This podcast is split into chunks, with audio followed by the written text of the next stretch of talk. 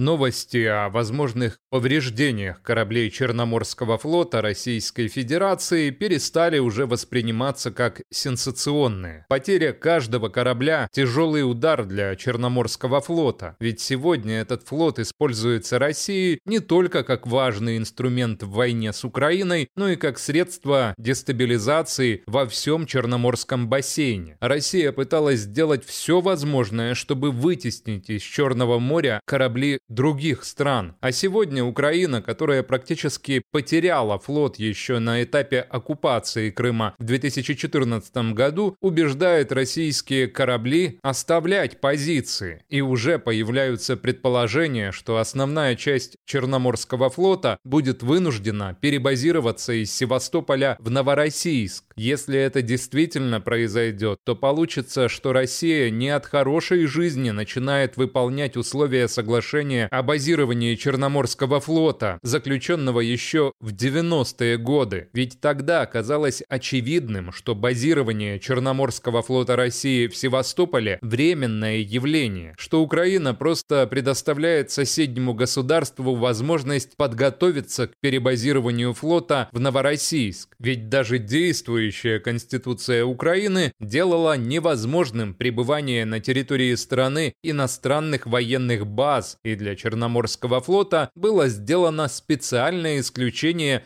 переходных положениях Конституции, но у российского руководства были другие планы. Уже тогда президент Борис Ельцин настаивал на подписании соглашения о статусе Черноморского флота и без достижения взаимопонимания по этому вопросу отказывался и от государственного визита в Киев, и от подписания так называемого «большого договора» между Россией и Украиной. В Москве исходили из того, что не может быть ничего ничего более постоянного, чем временное базирование, что сама база Черноморского флота в Севастополе превратит этот город во вставной зуб империи на украинской земле, позволит влиять на политическую ситуацию в Крыму и не допустить превращения полуострова в обычный украинский регион. Судьба Черноморского флота, статус Севастополя с первых лет после распада Советского Союза превратились в часть российской внутриполитической повестки дня. Севастополь рассматривался как ключ к возможной оккупации, если не всей Украины, так Крыма наверняка. Практически сразу после достижения соглашения о базировании Черноморского флота в Севастополе, в Москве начали думать, как продлить срок этого базирования и договориться о разрешении обновить его корабли. Ведь договоренности с Украиной, благодаря Евгению Марчуку, как раз не предусматривали так такого обновления. Черноморский флот должен был уйти из Севастополя после окончания срока соглашения. Так зачем же ему новые корабли и подводные лодки? И Черноморский флот медленно, но верно превращался в свалку металлолома. Настоящим спасителем Черноморского флота стал Янукович. Харьковские соглашения как раз и позволили превратить Черноморский флот в классический оккупационный контингент, добиться появления новых кораблей и увеличения количества военнослужащих. Такой флот уже был готов сыграть ведущую роль в оккупации Севастополя и всего Крыма. И сыграл. Именно поэтому без уничтожения этого оккупационного контингента деоккупация Крыма не будет легкой задачей. Да и в Черном море будет неспокойно. Так что уничтожение каждого корабля, штаба Черноморского флота – это и есть самая настоящая настоящая борьба за мир и торжество международного права. Но не нужно иллюзий. Можно уничтожить даже весь Черноморский флот. Однако после окончания войны Турция снова откроет проливы для российских военных кораблей, и через несколько лет Россия получит возможность восстановить свой флот в Черном море. Да, надеюсь, уже не в Севастополе, а в Новороссийске. Но это будут те самые пираты 21 века. Угроза угроза никуда не исчезнет, она может только усилиться. Поэтому мало уничтожить чужой военный флот.